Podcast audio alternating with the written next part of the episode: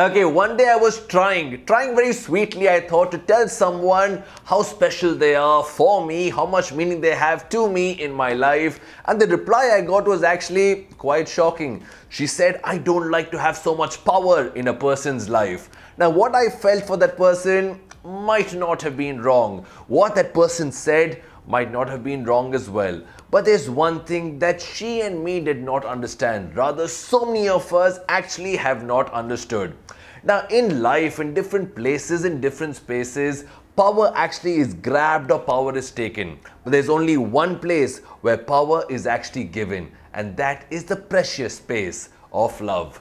Today, you and me will try to add another meaning or maybe just redefine love with a bit of light and some spark.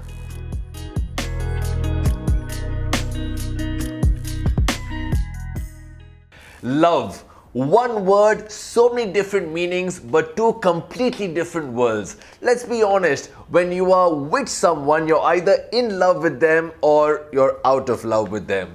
Now, when you're in love with them, right, the smallest of things, the most simplest of things, the most inconsequential things seem to be so, so special. That ringtone, that caller tune, that beep of the message, that one color, that one word, all these things suddenly has so much of consequence because you feel special and you have the power to make someone else feel special. When you're out of love, the most beautiful things around you the sunrise, the sunset, songs, gifts, lovely acts of kindness, romance, everything seems so, so null and void.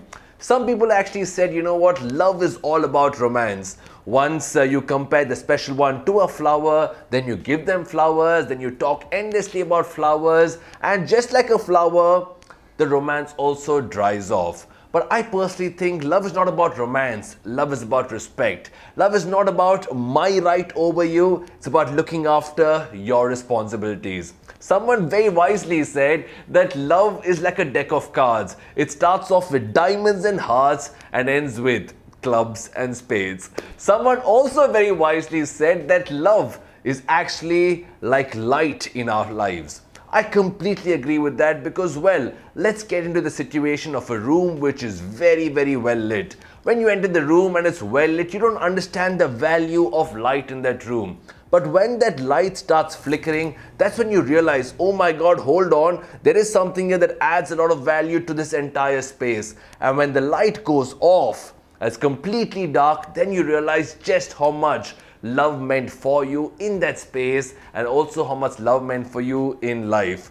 Now, the best electrical engineer or the most experienced electrician will not be able to tell you just how long this bulb will last. But just like everything, life, love, and light will have to come to an end. A bulb can be fixed, but a broken heart might not be able to be mended. A bulb will run with electricity, a heart eventually moves on with memories. But one thing for sure, be it by chance, be it by choice, or the fate of life, every single light, every single love story will have to come to an end. It just should not be too dark or must not be too late.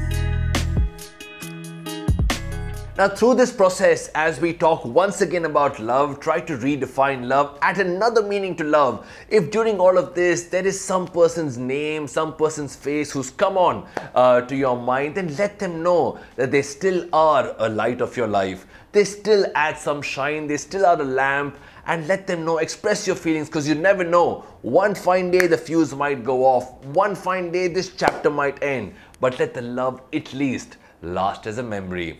This, my friends, is a love story. Sometimes they say love will never end, the story will end, but maybe not the love. This is a love for life.